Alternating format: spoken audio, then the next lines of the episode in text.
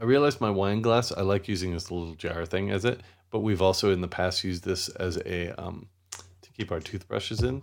I just realized all around the rim is like, didn't quite clean off all the like. Well, it's just the holiday. It's just like the crushed holiday peppermint rim. Mm-hmm. Mm. Yeah. Yeah. It's like a, that's all it is. It's like a, like you get it. Like a candy cane. And then you salted. Yeah. Yeah. Yeah. Yeah.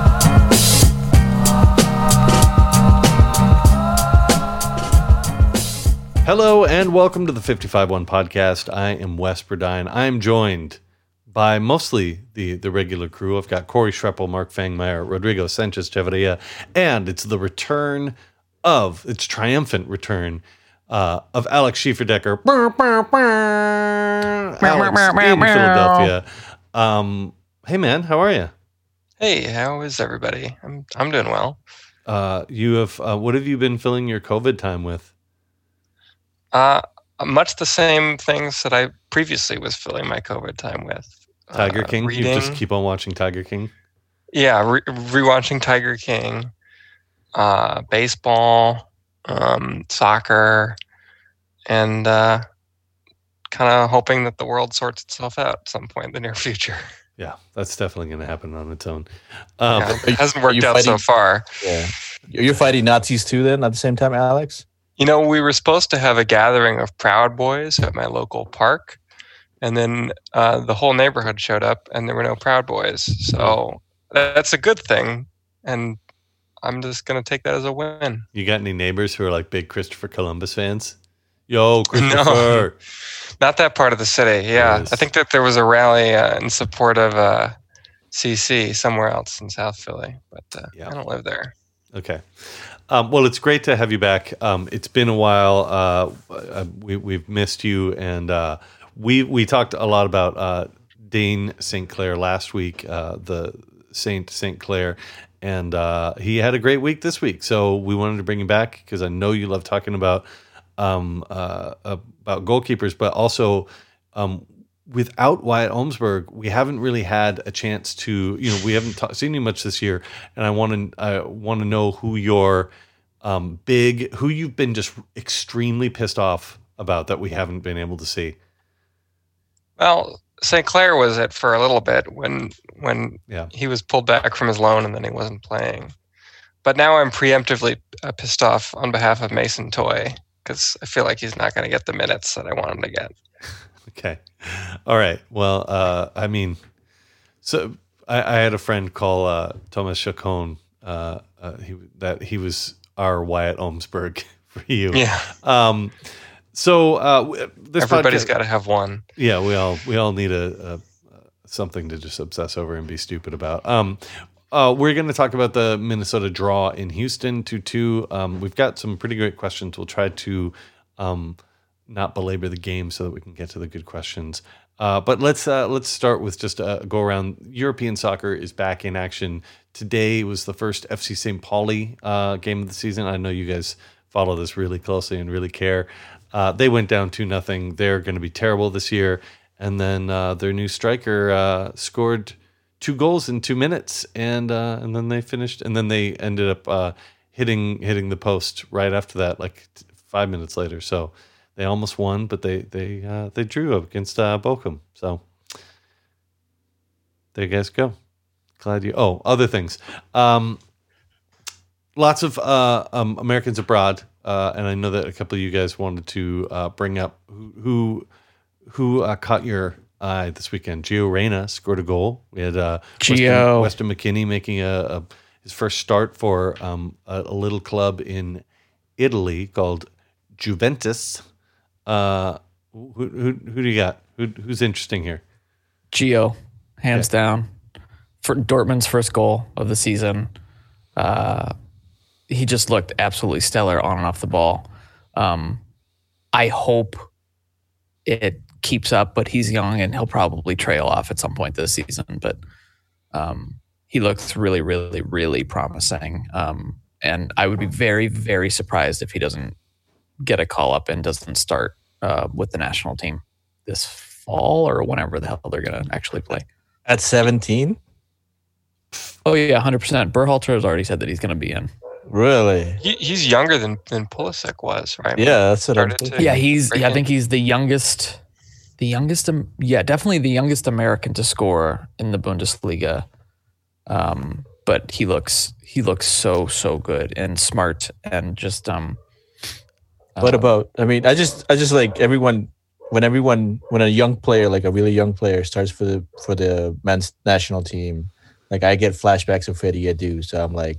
Yeah, but Freddie Adu wasn't starting for Borussia Dortmund, one of the best clubs but he was the Germany. Hype. He was the hype. And I think Gio is great. I think he's great.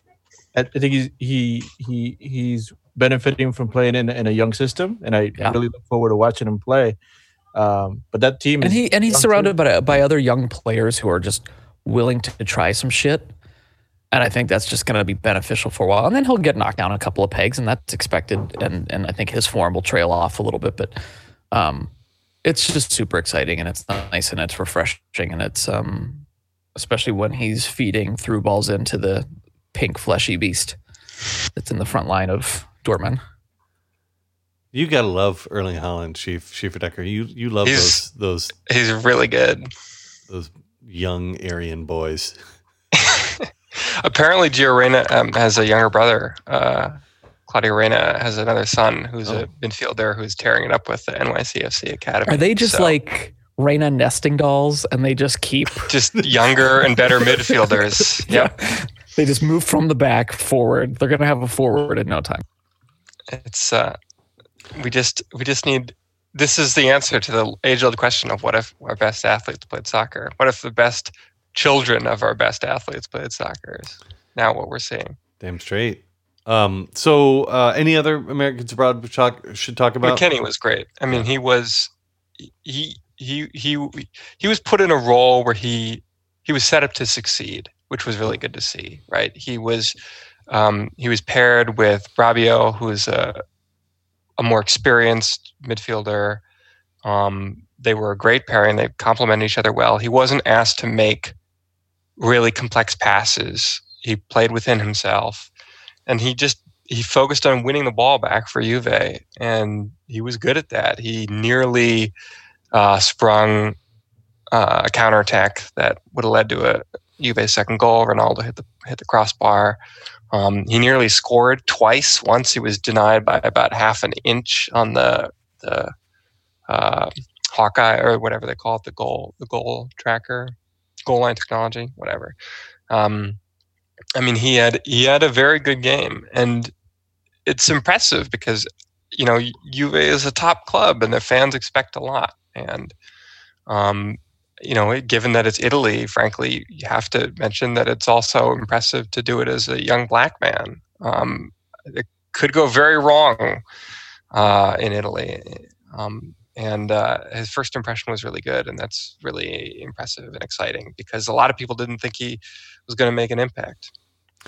Yeah, I was just looking at the schedule for this week, and I have not in the past put Serie A on, mostly because I hate the racist fans. But now I'm going to actually have to, because it is on ESPN Plus that we can put it on the TVs. We do have 8:30 on Saturday. And the racist fans just aren't there. Yeah, that's true. Hey, it's perfect. That's a huge plus. There are some fans in the stands. Yeah, they purposely. They didn't let the racist ones in. Only the racist ones let in. Yeah. Great thing is they only let the racist one in. Rodrigo disappeared from the call because I think he's there he is. He just wants to know about Reggie Cannon, who plays for Boa Vista. He started for Boa Vista. I did not catch that game. It was not televised. This Saturday, 8:30 in the morning, Augsburg and Gio Reyna play. Reyna's team Dortmund will also play, and then that's before Palace and Everton and all that. And then Josh Sargent with Werder Bremen is 11:30. He's now playing as like a left midfielder, and his heat map for a striker was like mostly at left back. It was very weird to see. He needs to go down a league. 100%. Or go to a team that's good. I mean, that'll feed him a ball. It's hard to tell, but Werder are terrible to watch. I watch a lot of Bundesliga because I put it on at the bar, and oh my god, he's like what the young Canadian Jonathan David did with Ghent in Belgium. Like that's the perfect situation for someone like Josh Sargent, like a top team in a mid-tier league. So you're gonna get people who are gonna give you the ball and opportunities to score. Minnesota United, a team of exactly.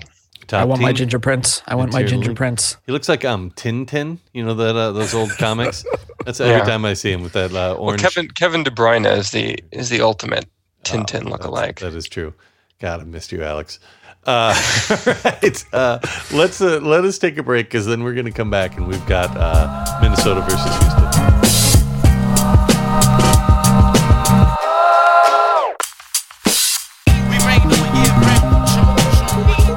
On the 55-1 podcast, I am Wes. I'm joined by four swarthy comrades. Thank you all for joining us. We're going to talk about Minnesota United. They went to Houston for the 17th time this year. Dylan Wolpers is officially 73, and last time they were there, they got pantsed. Christian Ramirez bought a bunch of beer at the bar long distance for us, and this time around it's going to be different.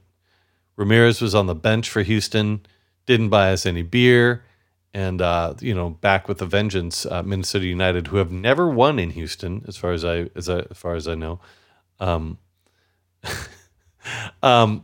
where do you want to start with this, and why is it Dane St. Clair? Should we start there? Yeah, he looked great. Okay. Basically, if it wasn't for. His only real mistake was that first goal that he came out and kind of, fisted the ball out. That resulted in Darwin getting the chip over him and whatnot. And who knows? Maybe Aja should have cleared it, but he didn't. Maybe Dane said something. Who knows? But he came out. But other than that, I thought his positioning was great again, similar to last match as well, where he just always seemed to be in the right position. And I think he had eight saves or had eight shots on him. I forget exactly the number. I could put the website in front of me. No, don't. Definitely do not. It's so much better to go off of memory. It really works out better for you when you can make up your own match stats. He had 48 saves. It was amazing. No, I thought he looked great, especially for being his fourth start. Doing good. Chief, this is your moment. This is cue some Eminem right now. Dun, dun, dun, dun, dun, dun, dun, dun, dun. Dane St. Clair, one of your hobby horses, gets a few starts in a row, but this time, it feels to me like this is the game where he made the case for maybe what we all hoped that this kind of early draft pick goalkeeper would be. Yeah, he's been solid. He's been what I basically hoped and expected. He has been proven to be a capable MLS goalkeeper, and he needed the chance to show that, and I think he's showing that. As Mark mentioned, he was something you notice. He has very quick feet. He moves laterally really well. He can meet multiple points of attack. And I've been impressed in all the games that we've seen him in his ability to respond to a changing play by moving across his goal and being in the right position. And we've also seen him in a number of situations in which people have had sort of breakaway or transition opportunities, and when he's been asked to pick the moment to close down the ball. And he's done that pretty well. He had a great save in the Houston game. I forget who had the ball, but they took a sort of just a little bit of a long touch. And he had been backpedaling. As soon as he saw the long touch, he immediately recognized that this was his opportunity to shut down the angle. And he really hasn't gotten lucky on any of those close-in opportunities. He has put himself in the position to make this save, and he has forced the opposing player to really make an extraordinary shot if they want to score, and they haven't succeeded. So I've been really impressed with that. I had been sort of waiting to see what would happen how he would respond to a longer shot, which he really hasn't had to deal with so far. And he did kind of get that opportunity late in the Houston game where he had to make a low save at the near post. It wasn't a shot from that great of a distance. It was within the box, but it was a shot which he had to make a diving save on. We haven't seen that in his toolkit, really. And I was pleased to see him make it. He still made mistakes. I mean, I think that the punch that led to the first goal was an error. Yeah, on that one, the ball comes in. Aja is there tracking his man, and Aja obviously ducks because I think it must be that St. Clair kind of calls him off. But there's no Aja should be able to mark his man. You know, he just has to get more on that ball, I think. And you know, that's the kind of thing that you look at that and you say, well, you know, you can't sell him to Europe for big bucks if he makes mistakes like that. Yeah. So that'll be the difference for him, I think. But overall, I think he's met my expectations. He's been an MLS quality goalkeeper. I don't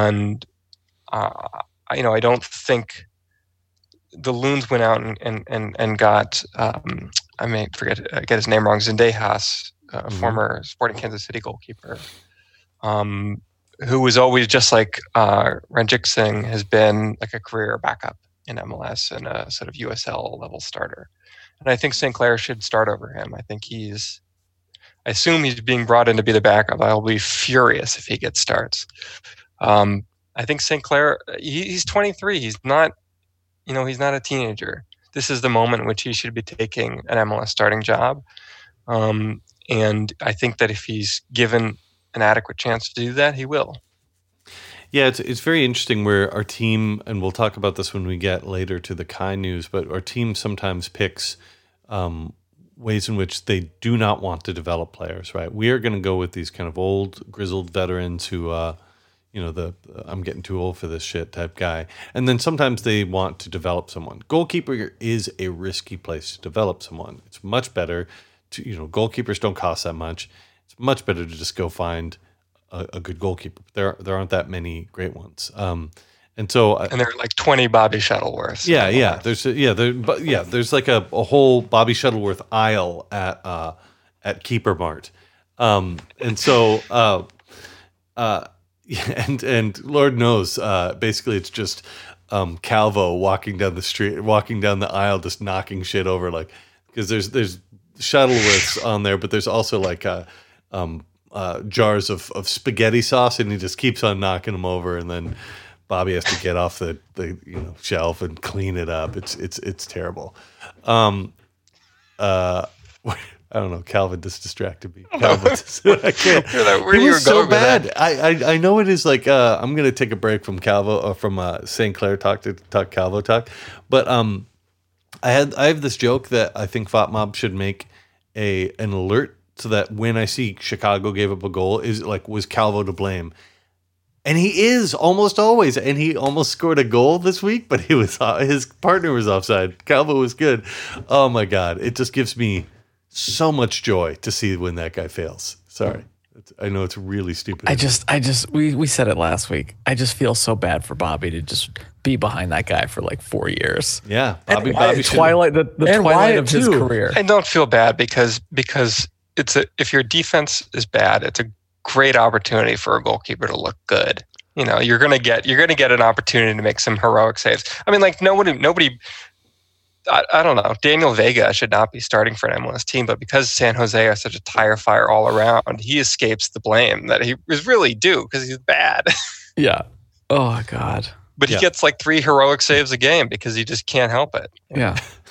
His body's there. It just magically. Right. Yeah. But I mean, Bobby Shuttleworth killed the albatross. We all know it. So, all right, back to Dane St. Clair. Anyone else well, let's talk about the PK save.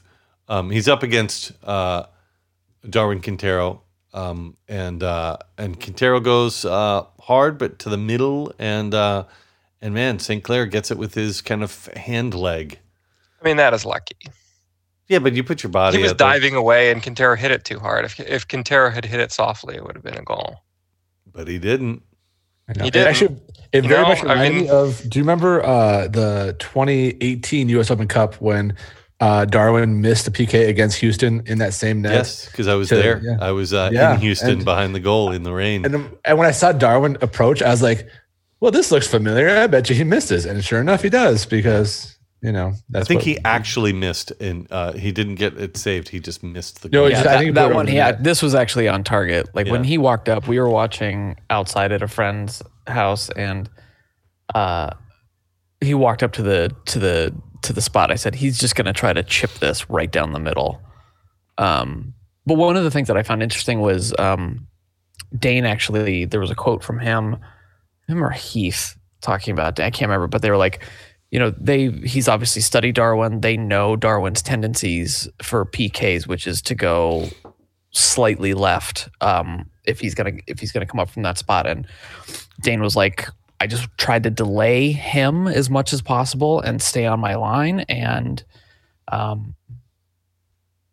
it worked. Or sorry, go to the keeper's left. He's like, so you know, he went that direction, but I mean, it worked. I think he. But the thing that's interesting, just the dynamics of that PK, Darwin, I forget who drew the foul, but Darwin immediately ran up. It was like, give me the ball. Rodriguez. I need to score this PK against this team. They kind of fought, but yeah. He's like, I'm going to score the PK against this team. And it's just like, oh, this is going to end badly for you. I really hope it ends badly for you.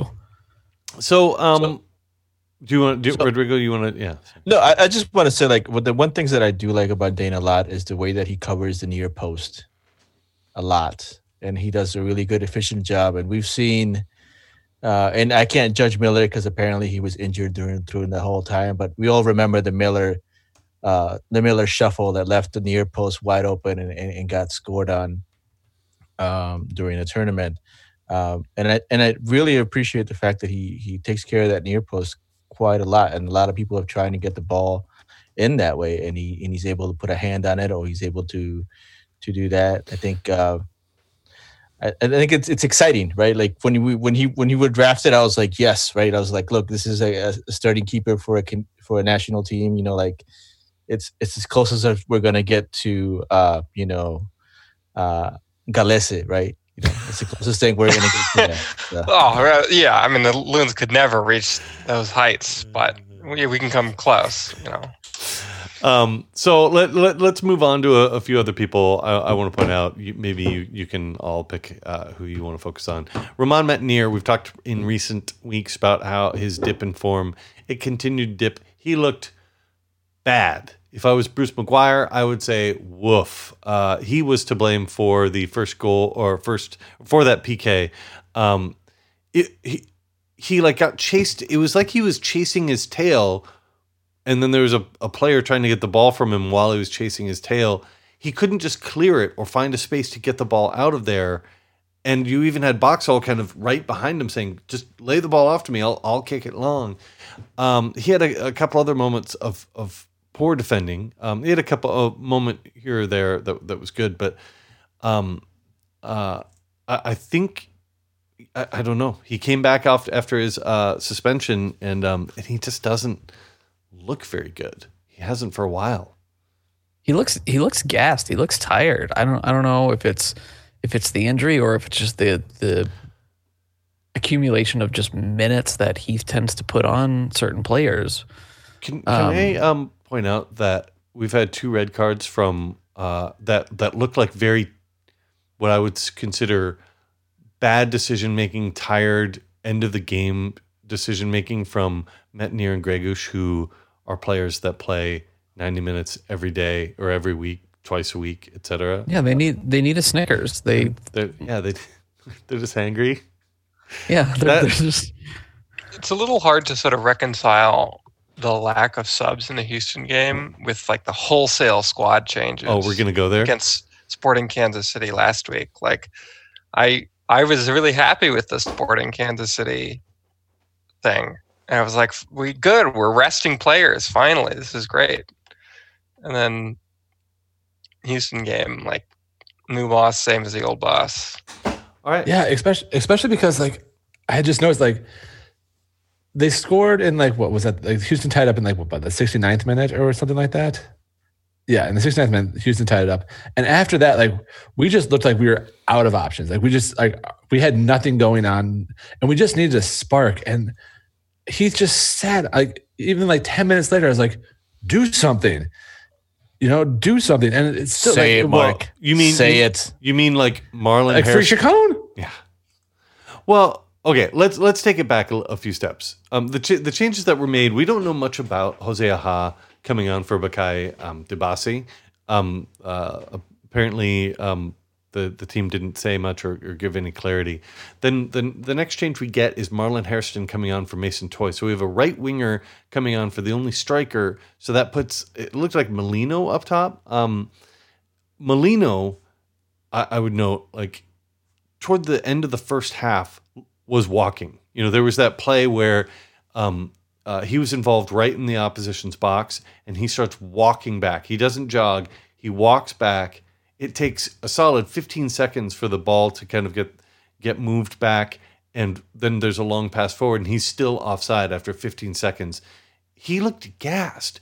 I don't know how you can watch the game and not see these players who look tired. Molino, for the second goal, was the man marking...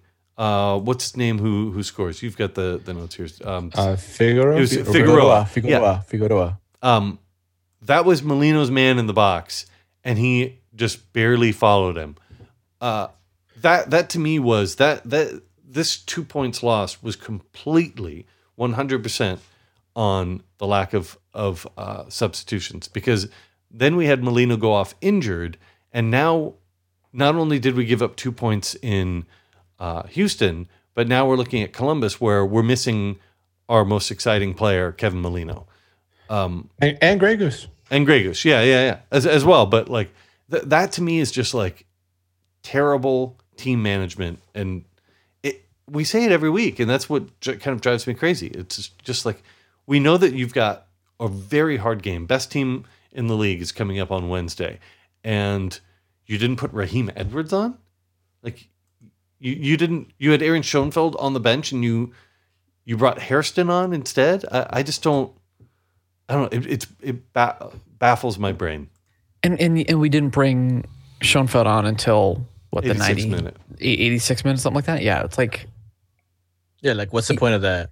Yeah, it's like you're not closing out a game at that point. Like you should have been on 15 minutes ago. I mean, that's just like when Tab Ramos brought in Christian Ramirez with like 4 minutes to go, I think, or something like that. It was in the 90th minute. Yeah. So in stoppage. I was like, what's the point of that? Like, here's the, every time we switch our forward for our midfielder, it's like we totally lose everything like that we have up front, right? And then you all remember the Reynoso experiment up top, right? Yeah. And that was like one of those things that were like mind boggling in the aspect of it, like. And I just don't get it. Like we have options. We know we have options, and I'm sure against Columbus, he's gonna throw another SKC model out there, and it's just gonna keep on going. That's one of the things that drives me a little bit like crazy is the aspect that we know we have depth in some places, right? But we don't seem to want to try. And in a season, right, that it's not a regular season. Like if this is the time to try new things and figure out what you got, right? This is the time to do it. That's sort of what kills me is that, you know, Minnesota, the Loons are deeper now than they've ever been, and I know that they have some big injuries, but. You don't that depth we have. You have to use it. You know, you can't just.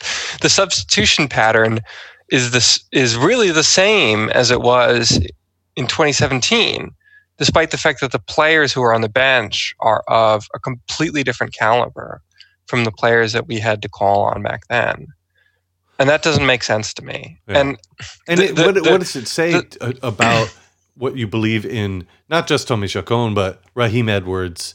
And these other players that they... Well, and subbing out the Toy substitutions for Hayes, would Hayes or Hairston come in for Toy makes no sense to me. Because as you said, I mean, you know, Mason Toy hasn't really been scoring. Everyone can see that.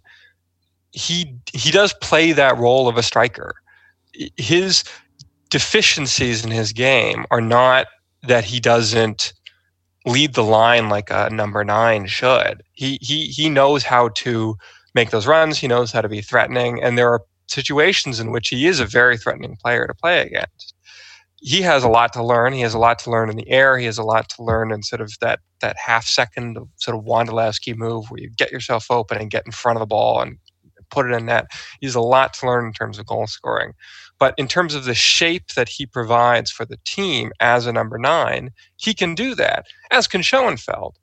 And I don't get why you bring in, I guess with a 2-goal lead, you know, you want to add more solidity, but... We only had a 1-goal lead at the time. Right, exactly. And it breaks the formation that we have in a way that's very confusing to me. Particularly I don't get those substitutions at all. We've had this, and now I'm blanking on which other game this happened in, but it was Dallas or... I forget. You have this where you start making substitutions and it requires you then to... completely change up how the front line is working. It requires you to move this guy over there so that you can do this. And then you bring the next person on and Robin Lod moves over here. You had the one game where Robin Lod moved from the left to the center to the right. And it was just like, what the hell? Why are you doing this? And this game where you make the change where, you know, you could have brought in, I assume if Schoenfeld's on the bench, he's available for more than 4 minutes. You could have brought Schoenfeld in. You could have brought in a player on the left side for Molino to move him up for Toy or something. But instead, you put Hairston. You could have brought in an Edwards on the left. And instead, you brought Hairston to put him on the right so that you move Lod over to the left, which is literally his kryptonite. The man, like, he gets over there and it's like Field of Dreams, right? Like, all of a sudden, everything, like, you do not let Lod go past the Little Rock line. We all know that he can't go back. He's stuck there. Anyway, I don't know where that metaphor goes, but it doesn't matter. The joke is not going to. Anyway. I don't understand the move over there. For all these substitutions, but I want to know if any of you anyone else has players that you want to focus on who kind of stood out, good or bad. Oh boy, Reynoso looked really, really good again. In that, I noticed one thing too, like defensively in this match, he was really good. In how you could tell that when we were pressing and we were doing it well, that he was leading the press. Like he was the one that was pressing on the right side, and then Toy was kind of pressing on the left side. And he was definitely leading. Like you could see him yelling at Toy of where to go. And also just his defensive recovery was pretty amazing too. There were a couple times where players lost the ball and he quickly sprinted back and recovered the ball, stole back and got us back on attack again. Like he's really, really good on that. And also he had some just great balls again, setting up some quality chances for us again. Is Bebela going to give us any of those really killer Molino moments that you get, right? Where you just, you know, like the goal he had in this game, Molino almost had a goal in the second half. That was a great shot from the top of the box. Is Bebela going to do stuff that is more underrated where we'll start to take him for granted? Because he's doing a lot of glue work. He didn't score a lot of goals for Boca. No, I think he had like 6 goals. Over a couple of years. Yeah, I think we used to talk about how Miguel Ibarra was when he the couple games when he played centrally, or just the games when he had the freedom to sort of run all over the pitch, and he was sort of the facilitator. He was just connecting players. He was sort of the middleman between players in different parts of the attack. And I think Reynoso has some of those qualities. He's better than Miguel at it. He plays quicker. He's a sexy Miguel. He's the fastest playing player we've ever seen for Minnesota. Nobody we've seen makes decisions with the ball more quickly than he does.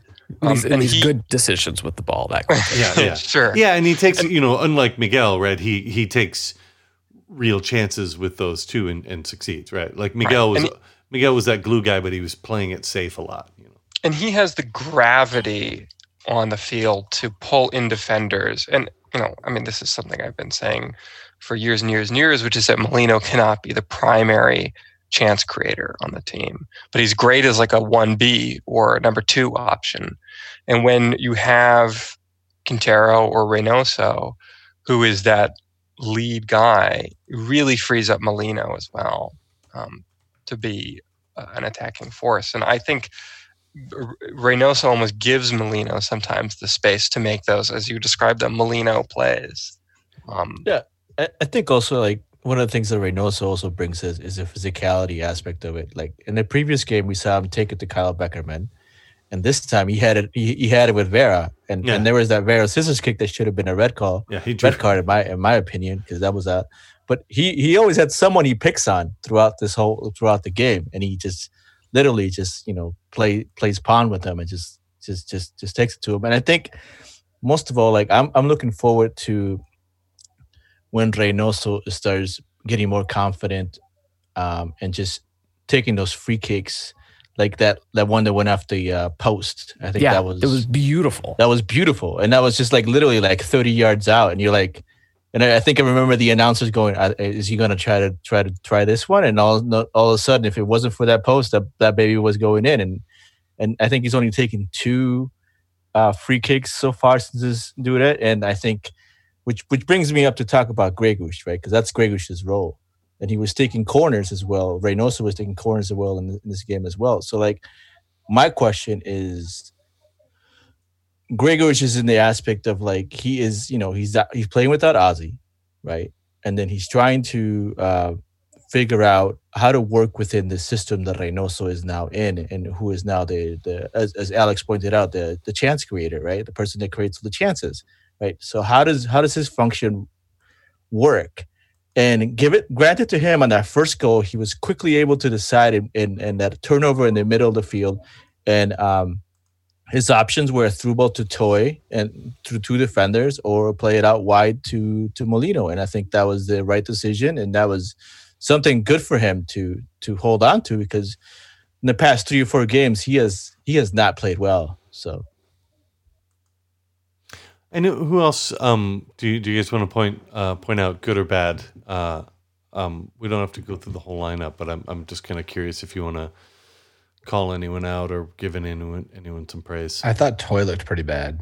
Yeah, like I was happy to see him getting subbed off in like what 60 whatever minute he came out, just because there was one point where Robin Lod had the ball and was kind of like breaking down the right sideline, and Mason Toy was just running parallel with him, and like you could see Lod just waiting for him to do something like.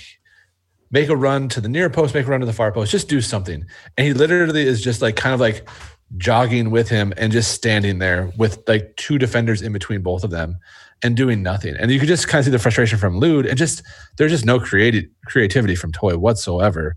And he just like his one opportunity. Like there was another time when Reynoso had like a really great curling ball in that went straight to Toy's foot, like near the top of the 18-yard box. He took one step and just like drilled it, and he just took too much time, and there was already a defender like within feet of him, and his shot was blocked.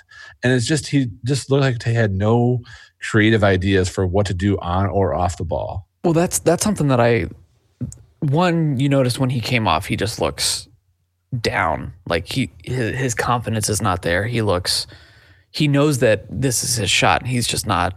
He's not taking it.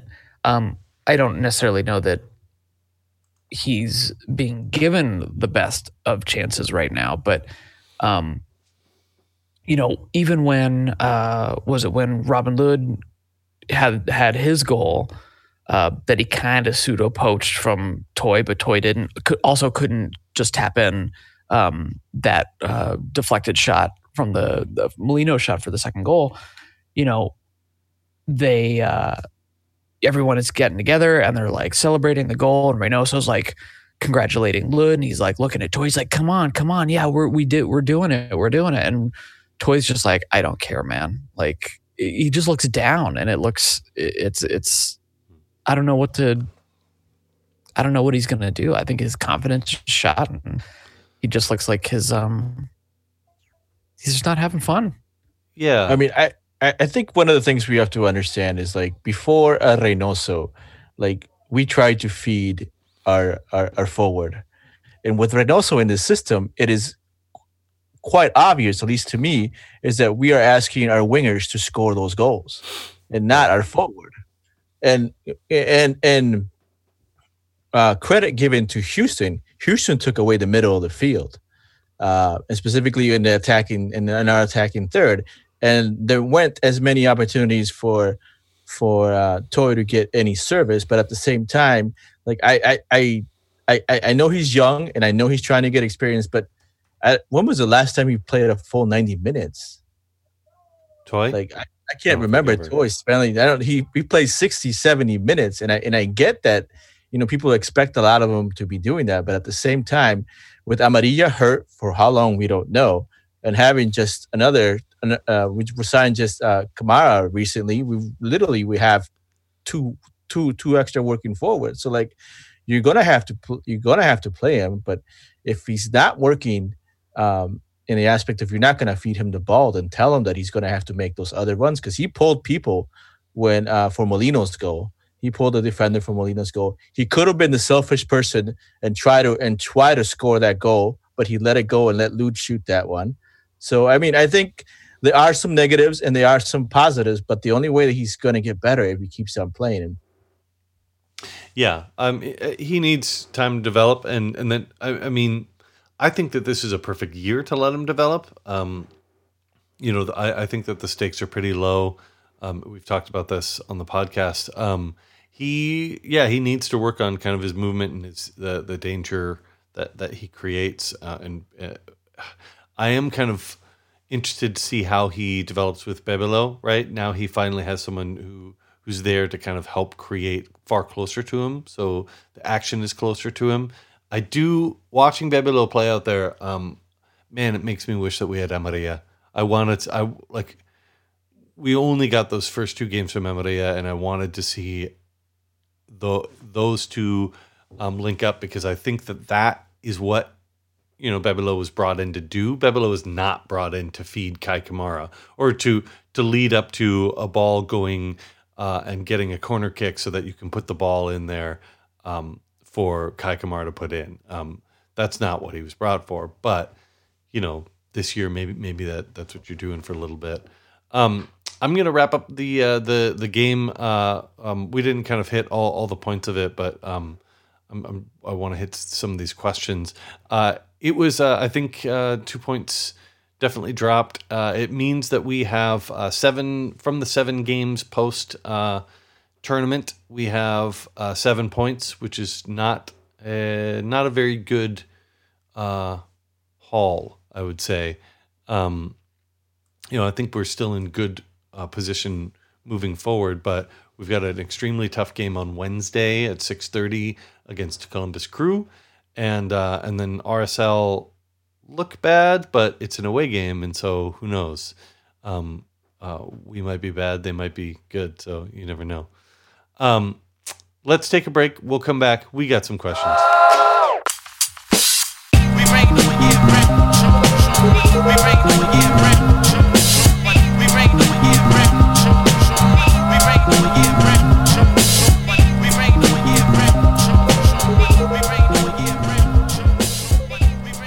Act 3 of the 55-1 podcast. We've got Kei Kamara news. Kei Kamara, 36-year-old striker, journeyman, as they say, but also legend of MLS. This is his 8th club. He is the 5th all-time leading goal scorer in MLS. He comes to Minnesota United courtesy of $150K in GAM and a second-round draft pick. So that's our signing of the week, and... I think this is like one of those Ike Opara things where it feels like it's a rare moment where pretty much everyone, this is a universally greeted signing, which is kind of funny for, you know, signing a 36-year-old striker is something that kind of unites the fan base, which is a very rare thing. I think the one tweet I saw that was hilarious is that the the two things that Minnesota United supporters can agree on is that this is a great signing and that we all hate Dom Dwyer. That is true. That is true. Remember when we almost signed that motherfucker? Oh, my God. I think the thing about Kei Kamara is that it's like 2 years too late. He would have been a great signing when we were crossing the ball to Angelo Rodriguez and not scoring. But now we've got this team that, in theory, should, and we've seen, can score with the ball on the ground. We're not playing sort of 20 crosses a game. And so he's a very good striker, and he can score with his feet, but it's just funny to me that we're making this move now when we finally got a team that can play real soccer versus... Well, especially as we're playing as now we are a counter-attacking team, right? We use Toy is getting better at, still not great at, but pressing the ball. And you're not going to get 70 minutes from Kei Kamara of pressing the ball and racing on the counter. I'm a little older than Kai, and I know that I'm only kind of a professional athlete. But, your knees start to hurt when you're an old man. And, so I'm kind of curious at what he brings to the buildup. I mean, I know that we will have set pieces, and Reynoso has been very good at set pieces. Greguš, we obviously know, is good. And we don't have that beautiful Julius Caesar forehead of Ike Opara. So now we've got Kei Kamara, which rhymes with Ike Opara. And I think, and also, I mean, his contract is done at the end of this season, and there's not an option for the team. So, as far as what it's costing the team, it's like, I mean, I actually don't know what he's making this year, but it can't be too much. And also, I mean, what we gave up for him, like what, 150 in, MLS bucks? Garber bucks, yeah, yeah. If our backup goalkeeper I don't even remember his name, that we just signed from Nashville does well this year, that's how much we pay for him. So it's like, it's next to nothing for what we got him for as far as MLS like trades go. And it's pretty low risk, high reward. So I think it's great.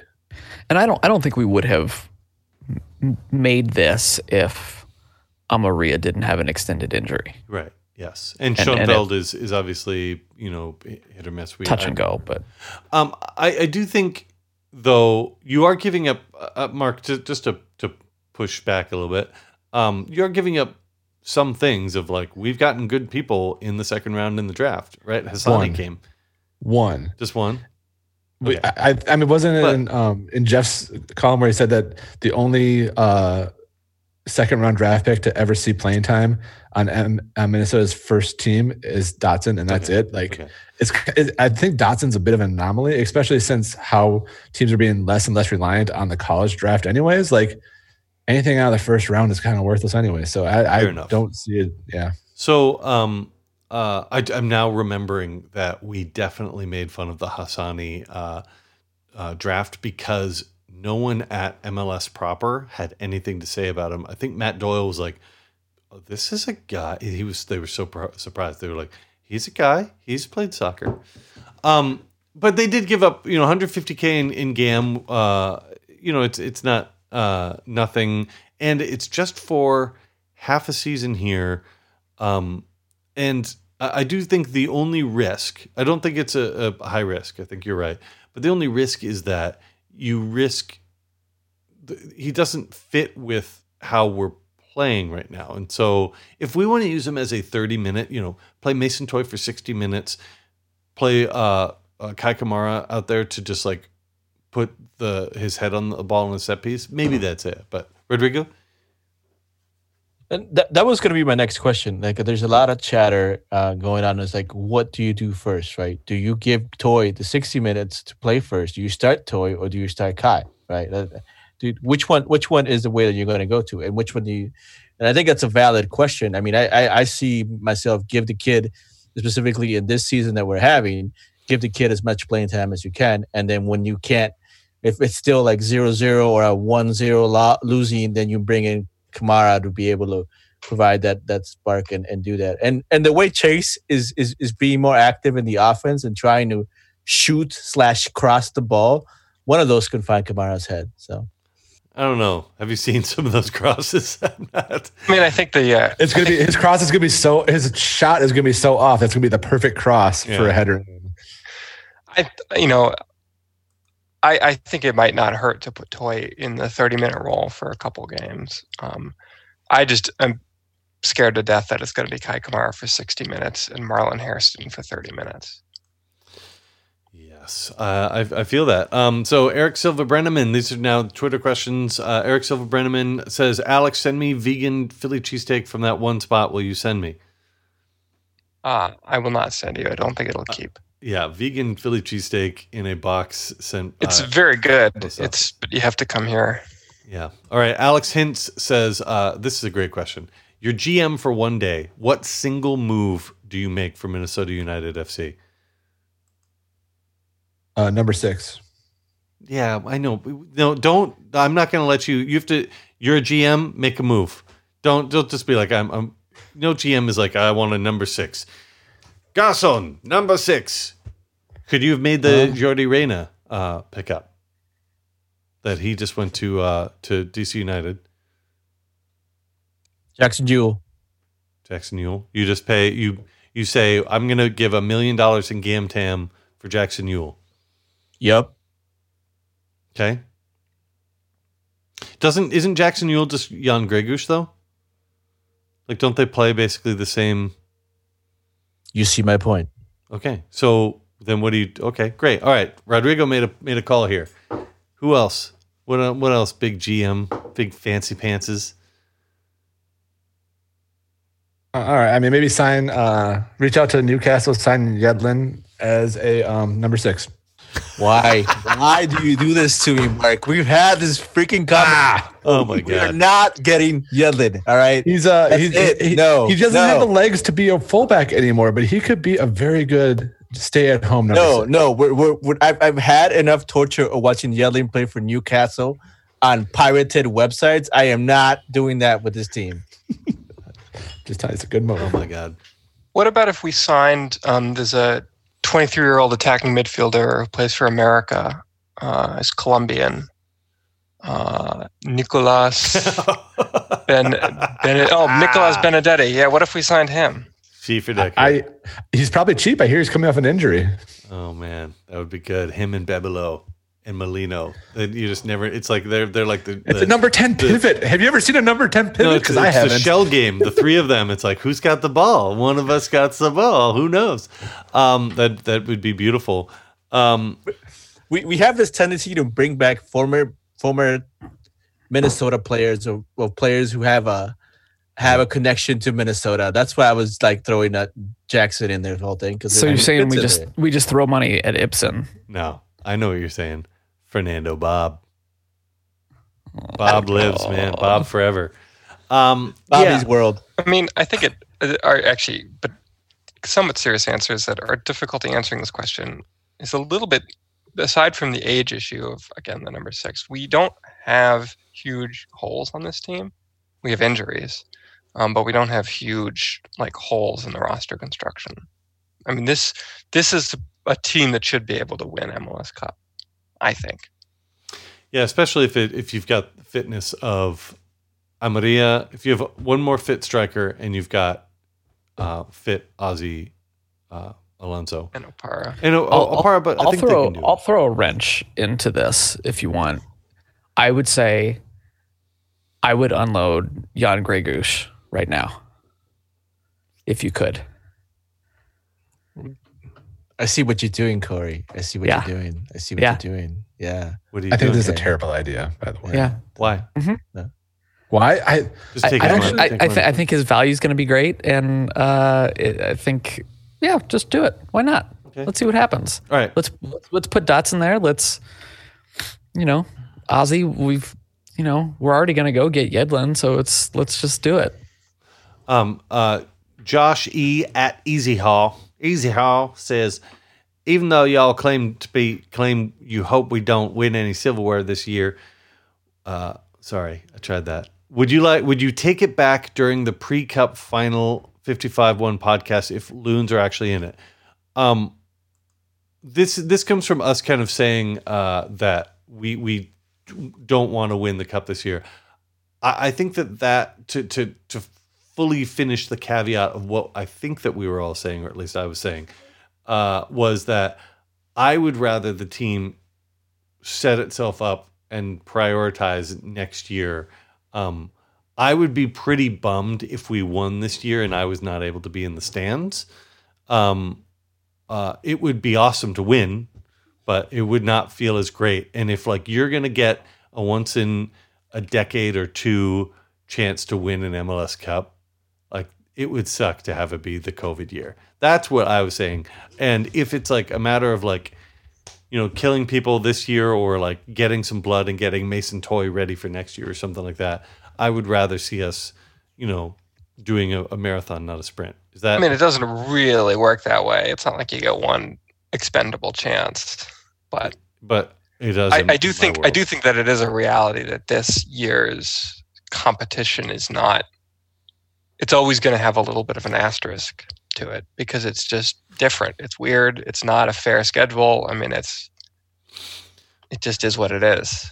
I agree with you. I mean, the first time we would win MLS Cup, I wouldn't want it to be this year, but would I get behind it? Fuck yeah. Like yeah, everyone would. Yeah. And I mean, win the fake cup and then defend it next year. Like, and you've already set yourself up and you've become a destination because people see your trajectory is coming up and players want to come here. So it's like, you know, Reynoso is going to, you know, forwards are going to be salivating to be on the receiving end of Reynoso's service. So it's like, yeah, why not? But I would absolutely want to be in the stadium.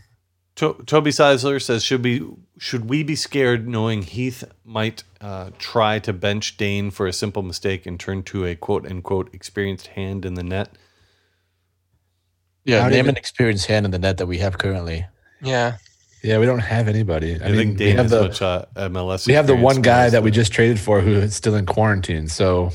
Yeah. And both him and Ranjit Singh have, like, a similar amount of MLS experience to St. Clair. I mean, we're not dealing with someone who's like a 5-year MLS starter on this team. At Sean D. Collins says, Freddie Emmings.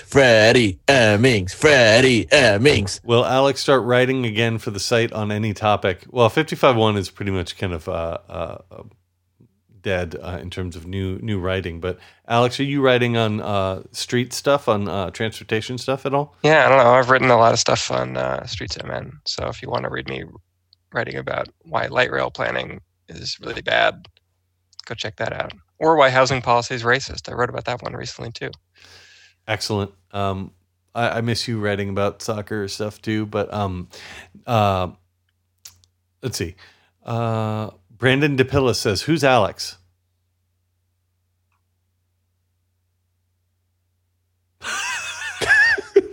the face you're making is great, though. That's Alex. Face for podcasting, baby. Turkish Zath says, is there a point anymore? Maybe. Earn? Or just... I think it's more an existential question here. It's more like win, baby, and free Chacón. That. Yeah, I mean, all I do is live for my Chaconista moments. I was, you know, last podcast we talked about how Chacón is likely going away, and now we hear that he might not be going out on loan, and then he doesn't come on. Oh my God, it's just fucking toying with us. You know what, Heath? We're not going to buy it. Robin Lod is the greatest player of all time, and he should never, ever be substituted off that pitch. He can go 90 minutes every day of the week. So Lod is our new six. Lod is our new six. Oh my God. Just a team full of Lod. Just the soft feet. None more Lod. Big. And except, so pale. Soft feet and big Lod. Except if you put 11 Lods out there, you would just have them all play on the middle or to the right. You'd just completely let them come at you from on the left. All right, everyone, that's it. That's the end of the podcast. That's it. Now we've got to figure out what to cut of our stupid comments.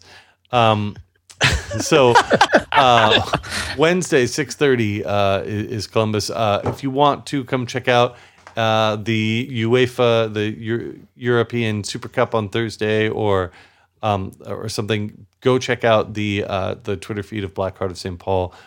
We've got the schedule of what we're opening for. I will be, I don't know which weekend, which day I'm bartending this weekend, but I'll be there watching soccer and hope to see some people. And in the meanwhile, Corey, Mark, Rodrigo, Alex, it's great to talk to you. Alex, it's great to have you back on the podcast. Join us.